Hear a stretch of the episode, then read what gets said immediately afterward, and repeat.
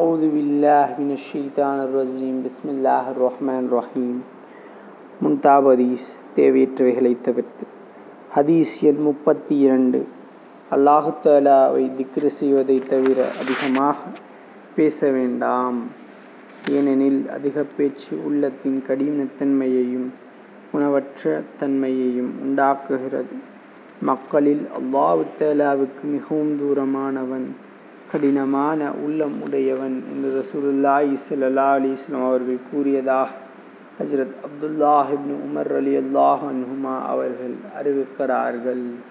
நூல் திருமதி.